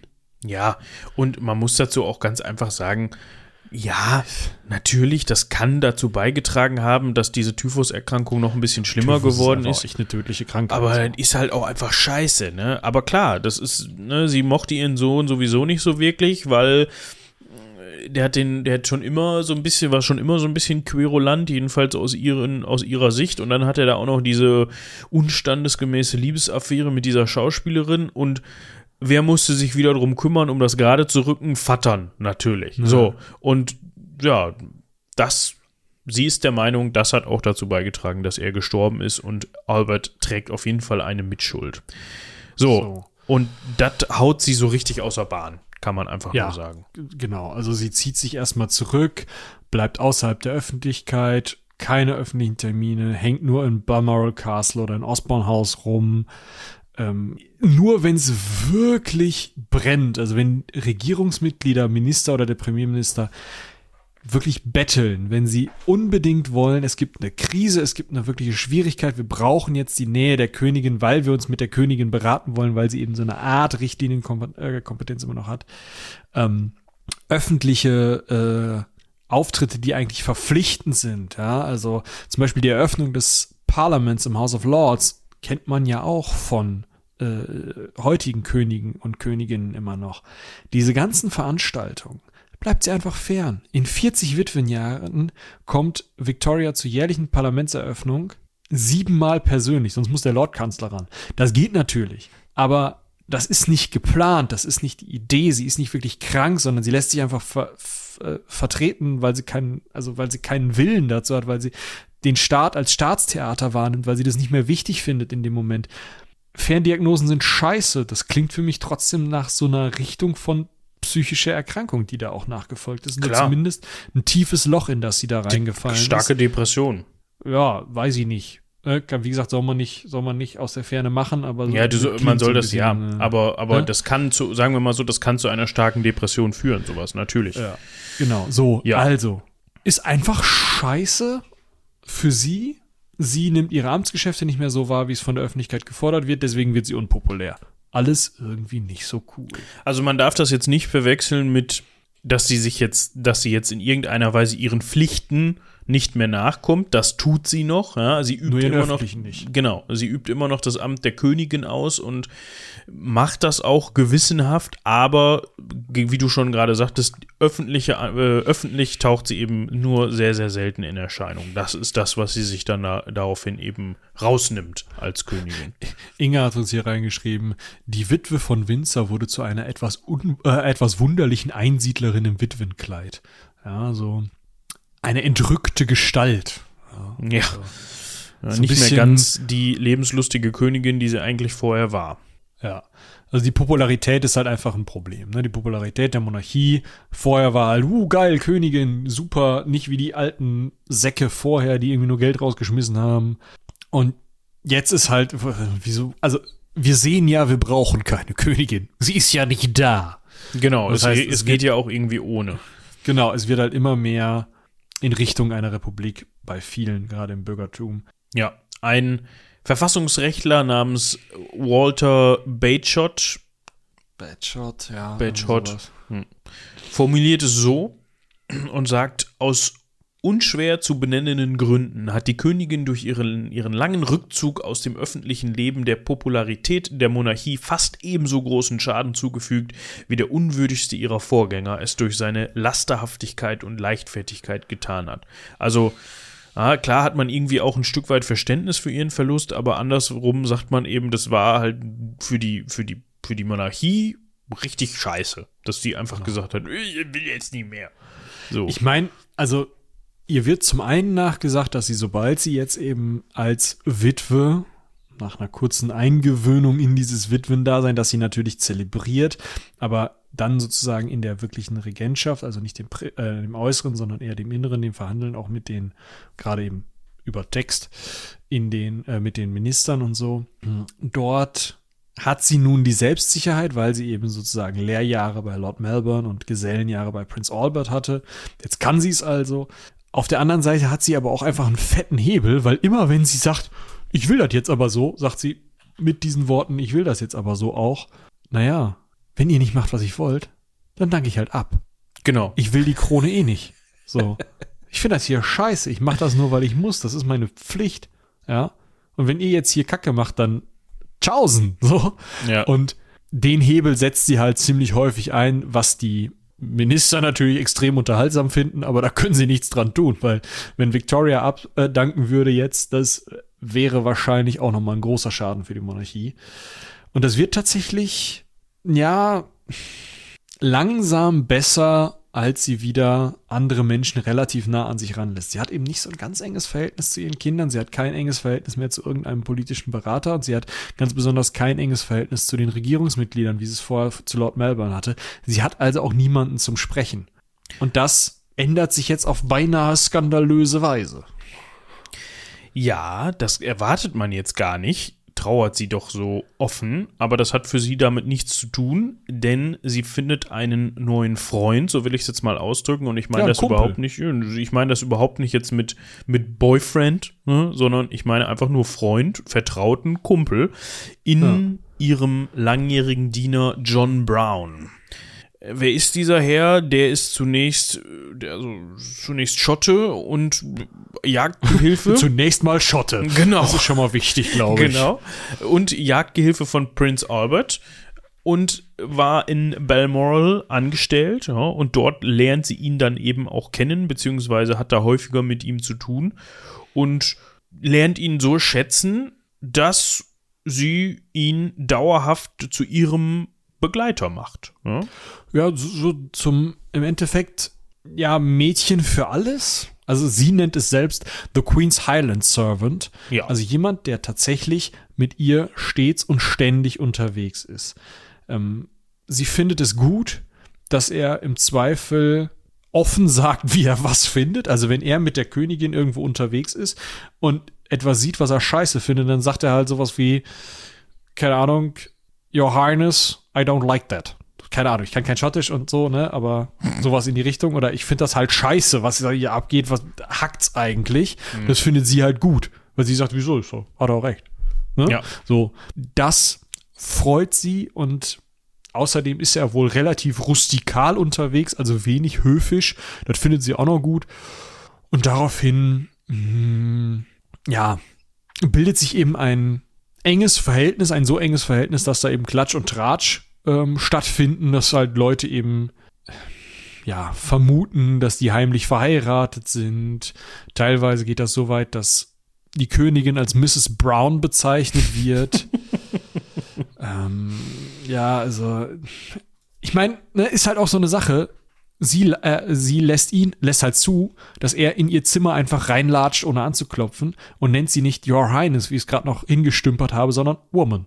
Ja. So. Das ist, also sagt schon einiges aus, obwohl man, ja, also wir haben es gerade gehört, Mrs. Brown, man dichtet ihr natürlich da einiges an. Es gibt da im, im, im Jahre 1868 eine Reise in die Schweiz, wo man dann das Gerücht hört, ah, die war schwanger, die hat ihm ein Kind geboren, deshalb ist die in die, in die Schweiz gereist, um das dort zu kriegen und so weiter. Ja, ist wahrscheinlich Jahre nichts dran. Zeitpunkt. Ja, so äh, ist wie gesagt wahrscheinlich nichts dran und man ich, ich würde persönlich jedenfalls da jetzt keine romantische Beziehung reindichten zwischen den beiden, sondern das war einfach nur ein sehr vertrautes äh, sehr vertrautes Verhältnis von Freunden. So und ja. vielleicht ne, bestand da von von einer der beiden Seiten auch irgendwie anderes Interesse, aber ich glaube, da hat nichts stattgefunden. Ne? Ja, und selbst wenn also mein Gott, die Frau ist verwitwet, die bricht da keine Ehe oder sonst was, lass die beiden nur machen. Ja. So, klar ist es aber eben so, ähm, das ist natürlich, es ist halt die König, also, ne? Ne, so ist halt so. Ja. Äh, tatsächlich verhindert er auch noch ein Attentat. Das führt natürlich dazu, dass sie auch gut rechtfertigen kann, dass er dann immer bei ihr bleiben soll. Ja. Ähm, der wird dann mit allen möglichen Dingen überschüttet. Ähm, Orden. Orden, kriegt noch ein Haus und so. Also der hat es auch ganz gut. Der ja. hat, ist, ist für seine Dienste auch entlohnt worden. Allerdings, sie überlebt ihn auch. Das stimmt. Das ja. ist wieder schrecklich für sie. Nicht so wie Brown. bei Albert, aber trotzdem. Sie verliert einen ja. sehr langjährigen Freund, der war 18,5 Jahre in ihrem Dienst und stirbt dann am 29. März 1883 und da sie, macht sie noch ein bisschen. Ja, und sie schreibt in ihr Tagebuch, schrecklich bewegt durch diesen Verlust, der mir einen Menschen raubt, der mir mit so viel Hingabe und Treue gedient hat und so viel für mein persönliches Wohlbefinden getan hat. Mit ihm verliere ich nicht nur einen Bediensteten, sondern einen wirklichen Freund. Ja, das ist halt schon krass. Ne? Er ist übrigens auch äh, immer mal wieder jemand, der geschickt wird, wenn äh, sie sich besonders für jemand Kranken mh, anteilnehmend zeigen will. Also, ne, wenn, wenn sie halt nicht selber kommen kann, aber jemand eben stirbt oder krank ist, dann schickt sie ihn. Zum Beispiel ähm, ist es auch so, dass er ihr dann die Todesnachricht ihrer Tochter äh, Alice mh, überbringt und so. Also er ist halt wirklich derjenige, der auch mit ihr sprechen kann auf eine Art, auf die es vielleicht andere nicht können. Ja, dann kommt eine Phase oder naja, ich sag mal so, wir sind äh, jetzt eben in einer Phase, in der die Königin tatsächlich sehr viel mehr Selbstbewusstsein und allein regieren an den Tag legt. Eben wenig öffentlich, aber. Sie muss es halt auch, ne? Ja, sie muss es, aber sie kann es zu dem Zeitpunkt eben auch. Und da gibt es zwei äh, Premierminister, deren Namen man wahrscheinlich schon mal gehört hat, Benjamin Disraeli und William Gladstone, die diese zweite Hälfte des 19. Jahrhunderts sehr prägen politisch. Und Disraeli findet sie super, Gladstone findet sie eher doof. Das hängt unter anderem auch damit zusammen, dass Disraeli dafür sorgt, dass sie Kaiserin wird. Sie wird Kaiserin von Indien. Mm, es hat unter anderem auch politisch damit zu tun, dass ihre älteste Tochter Vicky Friedrich Wilhelm von Preußen, den Vater von äh, Wilhelm II., äh, heiratet und damit Vicky nicht formellen Vorrang als Kaiserin vor ihrer Mutter hat, muss die Mutter auch Kaiserin werden. Man kann jetzt aber nicht irgendwie dafür sorgen, dass England zum Kaiserreich wird oder Großbritannien zum Kaiserreich wird, sondern man sagt dann, das Kaiserreich ist Indien. dadurch ist Victoria eben ihrer Tochter gleichgestellt, ne? Gleichgestellt und eben äh, ab jetzt Victoria Regina, Königin Victoria, et Imperatrix, Kaiserin Victoria. Das ist natürlich noch mal ein schöner Titel. Auf der einen Seite ein schöner Titel, auf der anderen Seite natürlich setzt das dem Imperialismus nochmal die Krone auf. Ne? Das muss man eben auch sagen. Ne? Großbritannien ist in der Zeit, in diesem ausgehenden 19. Jahrhundert, das, was vielleicht äh, in den im 20. in der zweiten Hälfte des 20. Jahrhunderts eher so die USA sind oder gerade eben nach den, ne, ja, nach 1990, sowas wie eine Weltpolizei oder sehen sich als so etwas, haben überall ihre Finger drin. Großbritannien ist, ja, handelsmäßig in der Vormachtstellung, hat das die größte Ausdehnung des Empires und ist halt einfach, ja, prägend, aber eben auch imperialistisch überall unterwegs und äh, ja, regierend beziehungsweise in Besitz nehmend, wo es den Briten denn so gefällt. Ich meine, zu dem, zu dem, zur Höchstzeit oder zur höchsten Ausdehnung besitzt es ein Fünftel der, der Landmasse ja. der Erde. Ne? Also das muss man sich mal auf der Zunge zergehen lassen. Und das eben auch in der viktorianischen Zeit, weil Wiki, genau. also Victoria prägt damit eben auch ein Zeitalter. Es wird ja heute auch als viktorianisches England bezeichnet, mhm. die Zeit, in der sie regiert hat. Sie war auch selber, ja, als Kaiserin von Indien, war sie auch Indien-Fan. Also sie hatte tatsächlich auch hm, immer, wenn, wenn indische Würdenträger in Großbritannien weilten, hat sie die auch gerne eingeladen, hatte auch einen persönlichen Lehrer, der ihr die indische Sprache beigebracht hat und indische äh, ja, Kultur näher gebracht hat, so will ich es mal nennen. Also sie hat sich da als Kaiserin von Indien auch ein bisschen für das Land interessiert, war aber selber nie da. Das ist, hat sie dann wohl nicht mehr geschafft. Genau. Ja. Hm, was macht sie sozusagen aus der Monarchie interessant ist, während sie viktorianisches Zeitalter, tä, tä, tä, immer in der Öffentlichkeit immer mehr dafür sorgt, gerade auch einfach durch ihre Konsistenz. Ne? Die Welt wird immer schnelllebiger im 19. Jahrhundert. Wir haben die Entwicklung der Eisenbahn und so weiter. Wir haben äh, Telegrafie. Also wir haben immer ein stärkeres Zusammenrücken der Welt. Wir haben Dampfschiffe. Alles wird schneller. Ähm, sie ist immer da. Es gibt Generationen ne? von Leuten, die nur Victoria als Königin kennen. Die haben noch nie einen König gehabt. So, und solche Leute, da ist das natürlich, ja, eine schöne Konstante, wie du sagst. Und sie nimmt halt primär auf die Außenpolitik äh, Einfluss, was auch ganz praktisch ist, weil man dann die eigene Sozialpolitik zu Hause nicht verfuschen kann. Das ist immer die Regierung gewesen und nach außen hin ist man ja Kaiserin, das ist ja auch ganz nett. Mm, aber realistisch betrachtet verliert sie reelle Macht, gewinnt aber an Ansehen. Also sie kann immer weniger in die Regierung hinein etwas, ja, für etwas sorgen, etwas, etwas irgendwie regieren. Es wird immer mehr in Richtung dessen, wie man es heute kennt. Sie hat immer weniger Einfluss. Aber sie ist eben nach außen und gerade auch durch Äußerungen, durch so ein zwischen den Zeilen und so ist sie immer noch wichtig. Und da sie eben schon immer da ist, steht sie natürlich auch zumindest ideell über den Premierministern. Ne? Klar, sie hat auch so eine Art Weisung und sowas, aber sie kann eben auch, sie kann so einen Premierminister halt mal aushalten oder den mal missbilligen. Und das ist ziemlich scheiße für eine politische Karriere, wenn, wenn sie das macht, wenn sie das auch irgendwie öffentlich macht. Sie darf es eigentlich nicht, sie muss eigentlich politisch neutral bleiben, sie muss mit ihm zusammenarbeiten. Aber wenn halt zwischen den Zeilen so rauskommt, findet die Königin nicht so geil, dann wird er seine Politik ändern. Es ist aber eben mehr so ein, so was Indirektes. Nicht mehr, was Direktes. Ja, es ist vielleicht auch so ein bisschen das, was zu diesem, was zu dem Ansehen führt, was das britische was die britische Krone auch heutzutage noch hat und auch unter Elisabeth II. noch hatte. Klar, ja. Elisabeth II. hat da natürlich auch einiges zu beigetragen, aber es ist schon recht ähnlich. Ne? Man hat, man wird eben immer mehr zum Grüß August, beziehungsweise immer mehr zur Grü Grüß äh, Aug äh, August, Augustine. Augustine, Auguste, wie auch immer. Aber das, das, ja, als Königin selbst erlangt sie enormes Ansehen, auch wenn sie, wie du schon sagst, an praktischer Macht verliert. Ja. 1897 gab es dann noch das diamantene Thronjubiläum. Das wurde natürlich überall im britischen Commonwealth, also im britischen Empire von den Briten, die da regiert haben. Genau, gefeiert. Ja, da gab es äh, wochenlang Feste und Feuerwerke und also die haben da richtig auf die Pauke gehauen, kann man so sagen. Da werden sich die Regierten ja massiv gefreut haben. Ja, was sie natürlich auch gut fand, aber ja, sie war, ja auch in dem dann schon recht betagt.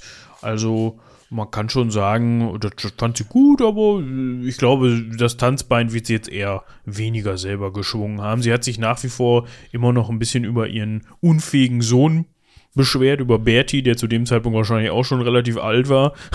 ähm, sie hat nämlich ja, gesagt, den hält sie totally unfit for ever becoming king. Ja. Also im Endeffekt also totally, totally unfit ist das Zitat. Ähm, Im Endeffekt kann man sagen, äh, also wahrscheinlich hat sie das nicht so gedacht und nicht so ausgesprochen, aber der Weg ist eher, ich überlebe den noch. Als, ja, das ähm, war auf jeden Fall ihr Ziel. Ja, genau. Hat sie nicht geschafft, kann man schon mal vorwegnehmen, aber sie ist halt immer noch voll im Saft, macht doch ein ziemliches Arbeitspensum jeden Tag und ist halt auch immer noch extrem für das Britische. Also im Burenkrieg zum Beispiel, wo ja auf südafrikanischem Grund äh, britische Kolonialherren und niederländische Kolonialisten, also äh, Koloniebewohner gegeneinander kämpfen um die Herrschaft in Südafrika. Ähm, da drückt sie noch richtig nach und wir haben kein Interesse an der Möglichkeit einer Niederlage. Sie existieren nicht. So. Ja. Also mit solchen Äußerungen wirft sie da um sich. Genau. Nichtsdestotrotz kann man erkennen, dass sie ab Mitte der 1880er Jahre dann doch vermehrt altersbedingte körperliche Gebrechen zu naja, beklagen zu hat. Zeitpunkt, also ab Mitte der 1880er Jahre, die ist 1819er Baujahr, ne? Also ja. die ist 1880 ist die 61 Jahre alt für damalige Zeiten, ja. Treppensturz, Rheuma, immer schwereres Gehen, wird immer blinder sitzt im Rollstuhl, kann nicht mehr so gut ja. gucken und beklagt allgemeine Schwäche, Müdigkeit und Appetit und Schlaflosigkeit. Ja, also darf man in dem Alter dann auch irgendwie, vor allem wenn man so ein bewegtes Leben und so ein arbeitsreiches Leben wie sie hatte, sie lässt trotzdem nicht, ja, lässt keine Müdigkeit vorschützen, sondern geht dann da halt auch nach wie vor immer noch ihren Pflichten als Königin nach, soweit sie denn kann. da muss halt manchmal noch. dann aus der Kutsche irgendeiner Zeremonie beigewohnt werden und wenn man die Treppen nicht mehr hochkommt. Aber die ist noch 20 Jahre zugange, ne? Genau. Also die reist 1901, 22. Januar 1901, gegen 18.30 Uhr die Hufe hoch, in den Armen ihres Enkels äh, William des, äh, Wilhelm II., des deutschen Kaisers, und ihres Sohns Albert Edward beziehungsweise Edward des Siebten. Ja, und die beiden und Prince Arthur betten sie dann in ihren Sarg. Also Prince Arthur ist einer ihrer Söhne, wenn ich mich hier recht entsinne. Duke of Connaught. Genau, und zwar der dritte Sohn. So, die betten sie in ihren Sarg, sie wird eben beigesetzt. Das ist natürlich ein Riesending, ne? Sie wird in weißem Kleid und Brautschleier bestattet. Es kommt noch eine äh, Hand von Albert im Alabasterabdruck mit in den Sarg. Eine Locke von äh, John.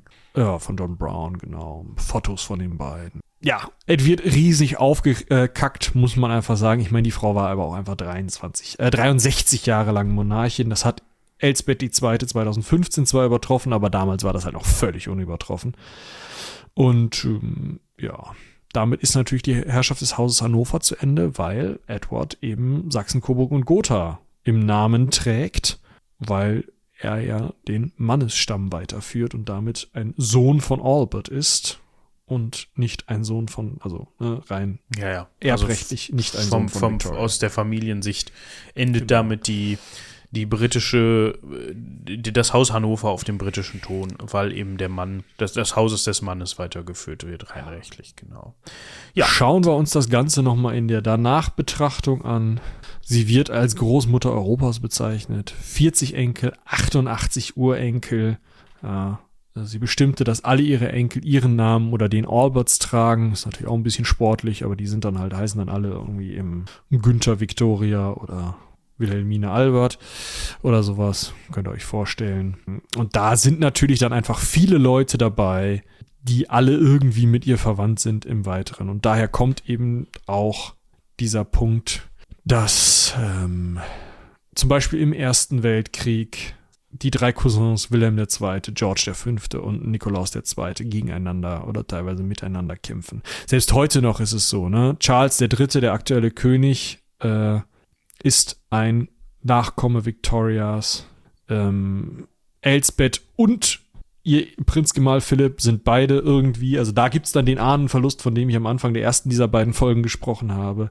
Harald von Norwegen, Karl der, wie viel ist es, 16. Gustav von Schweden, der ehemalige spanische König Juan Carlos, Margarete von Dänemark, die ist glaube ich auch mittlerweile weg, der ehemalige König von Griechenland, Konstantin II., mittlerweile die Hufe hochgerissen, äh, war ein Nachkomme von ihr. Der ehemalige König von Rumänien, 2017 die Hof, hoch, hoch, tot, ist ähm, auch ein Nachkomme. Also selbst die ganzen ehemaligen Herrscherhäuser, ne? ehemaliges Herrscherhaus von Serbien, von Russland, von Preußen, von Sachsen, Coburg, Gotha, auch kleines kleine Herrschaft, Hannover, Hessen, Baden, da, da, hängt die überall mit drin, weil die da dann nochmal wieder reingeheiratet hat.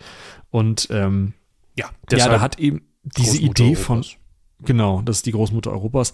Diese Idee von Vernetzung hat aber eben nicht zu einem dauerhaften Frieden geführt, wie sie sich das vielleicht gedacht hat. Ne? Also gerade eben im Ersten Weltkrieg haben wir gerade schon drüber gesprochen. Äh, William äh, Wilhelm II., der deutsche Kaiser, war eben ein Sohn von Victorias ältester Tochter Victoria. Ähm, George V. war ein Sohn vom Edward, der ihr Sohn war, also vom ihrem direkten Nachfolger. Und Nikolaus II. war ein Sohn ihrer Tochter Alice. Ja, also da war auf jeden Fall, ja, zumindest, nee, nee, nee, nicht zumindest, sondern da, da war man in allen Adels, Hochadelshäusern Europas vertreten. So, also da findest du halt überall Victorias Nachkommen und Verwandte und das war ja auch so ein bisschen ihr Plan, ne? um eben das muss man auch vielleicht nochmal da, dazu sagen, sie war eher am weltpolitisch, außenpolitischen interessiert und weniger ja. am sozialpolitischen zum Beispiel. Da hat sie jetzt eher so, ne, klar, Irland, okay, aber so generell war ihr das Schicksal des, des kleinen Mannes oder der kleinen Frau eigentlich eher relativ egal, um das mal so drastisch auszudrücken, aber ihre Idee war halt immer, dass man durch diese verwandtschaftlichen Beziehungen auch so ein bisschen den Frieden innerhalb Europas hält, hat dann nach ihrem Ableben nicht mehr ganz so gut geklappt. Genau, was während ihres Lebens schon nicht funktioniert hat. Sie hat eben die europäischen Mächte als ebenbürtig gesehen, hat versucht, die gegeneinander auszugleichen.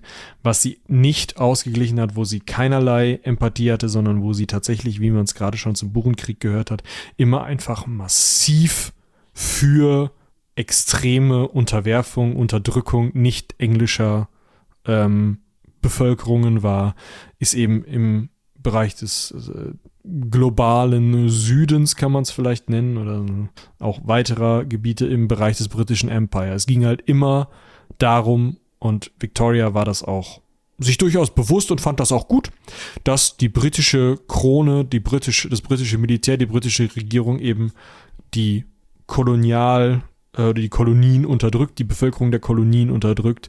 Und da, dadurch war fast unablässig während des viktorianischen Zeitalters das britische Weltreich im Krieg. Fast überall und fast immer wurde gekämpft, um eben irgendwelche Unabhängigkeitsbestrebungen zu unterdrücken.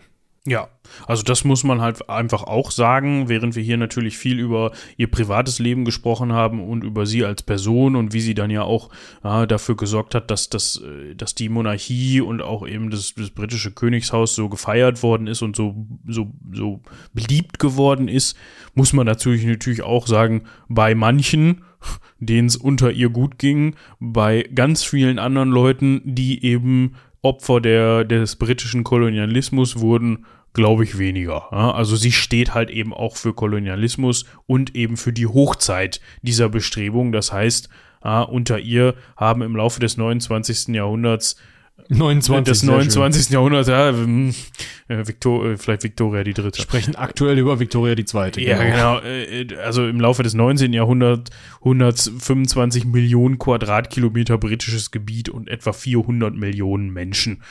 Ja, entweder prosperiert oder gelitten. Das kann man sich dann aussuchen, weil das wollen wir auf jeden Fall nicht unerwähnt lassen, dass da natürlich auch sehr viel Leid und sehr viel Tod und sehr viel Ungerechtigkeit durch sie, also nicht direkt durch sie, ne, wie gesagt, äh, aber auch durch ja, aber die, massiv gebilligt. Ne? Ja, massiv also, gebilligt, so. klar. Sie muss also auch im gleichen Atemzug mit der Kolonialisierung dann eben genannt werden. Und sie steht auch so ein bisschen dafür, weil sie da auch ganz klar hinterstand, hinter diesem Gedanken. Ja. So, ähm, da schauen wir mal eben. Ja, es wird keine Victoria im 29. Jahrhundert, oder vielleicht im 29. Jahrhundert wiedergeben, aber äh, wenn ich das richtig sehe, da ist es so, dass der nächste König äh, nach William, also nach Charles kommt William, nach William wieder ein George sein wird. Ja, das war der Stotterer, glaube ich, ne? Ach so, nee, ich meine jetzt aktuell, also nach Charles dem Dritten ah. jetzt kommt ja William, der Sohn von Charles und äh, Diana und dann kommt eben George. Ah, ja, ja, stimmt. Da war ich jetzt. George Alexander übrigens, nach vielleicht auch Victorias zweitem Vornamen, weiß hm, ich nicht. Möglich. Gut. Das war das sehr lange und ereignisvolle Leben Victorias, Alexandria Victorias, der Königin von England. Alexandrina. Wir, Alexandrina, ich habe schon wieder denselben Fehler gemacht. Es tut genau. mir leid. Auf jeden Fall die äußerst bekannte Königin von Großbritannien. Wir hoffen auf jeden Fall, euch hat das Ganze gefallen wir hoffen, wir konnten euch noch was Neues erzählen an dieser Stelle und wir bedanken uns vielmals dafür, dass ihr bis zu diesem Punkt zugehört habt. Habt ihr es denn getan? Also alle, die das jetzt hören, Ja, haben es ja auf jeden genau, Fall eben. gemacht. Aber das, obwohl es keinen Steampunk gab, ist ja auch schade eigentlich. Stimmt, wegen viktorianisch meinst du. Ja, ja, das nehmen die doch immer als Grundlage. Ach so, ja, stimmt. Das ist so ein bisschen. Der gemeine Steampunker, man kennt ihn doch. Ja. Gut. Wir weisen nochmal darauf hin, für euch dann jetzt also diese Woche Donnerstag um 10 Uhr auf dem Twitch-Kanal Diese Woche Oli1066. Donnerstag, Ist das so? Ja, ja, das Ja, kommt klar, natürlich, ne, ja, alles richtig. Naja. Äh, Ja, für euch diese Woche Donnerstag äh, nehmen wir unsere erste Ecke Hansaring um 10 Uhr morgens live auf. Und falls ihr dabei sein wollt, schaut doch gerne mal vorbei. Ich habe mir gerade überlegt, es wäre vielleicht doch ganz cool, das können wir ja so ein bisschen je nach Aufkommen machen und handhaben, wenn wir in der Folge, wir können das ja vorher sagen, dass das eine Twitch-Folge ist, vielleicht doch so ein paar Fragen beantworten können. Wenn da so ein paar, in dem Moment ein paar interessante Fragen aufkommen zum Thema selber und wie die beantworten können, könnte man da in der Folge auch doch drüber sprechen, oder? Das macht das Ganze vielleicht ein bisschen interessanter. Ja, kö- können, wir, können wir schauen, ähm, ja, müssen wir mal gucken, ne, wie ihr euch auch benehmt, da im Stream. Ja. Wir, also wir können das ja, wie gesagt, das, das wird alles Wir dann nochmal im Voraus geklärt und nochmal erklärt und dann sehen wir das dann, wie wir das machen. Aber könnte, könnte man mal ausprobieren. Wir gucken mal, ob wir es schon nächste Woche, äh, nächste, also für uns nächste Woche, für euch diese Woche machen oder eben noch nicht. Sehen wir dann. Judy, Ja, hast du noch was? nee, alles gut. Ja, ist jetzt auch Ich uns gleich halb zehn. Ja, äh, geht Nicht morgens. Bettchen. Genau. Dementsprechend äh, seid ihr nun entlassen. Und wir bedanken uns natürlich vielmal, vielmals fürs Zuhören und ich sag einfach mal, haut rein. Bis zum nächsten Mal. Genau, nimm die Decke aus dem Mund. Gute Nacht zusammen. Ja, ich tu die Decke lieber äh, zum Schlafen oben drüber Genau. aus dem Mund raus. Tschüss. Ciao.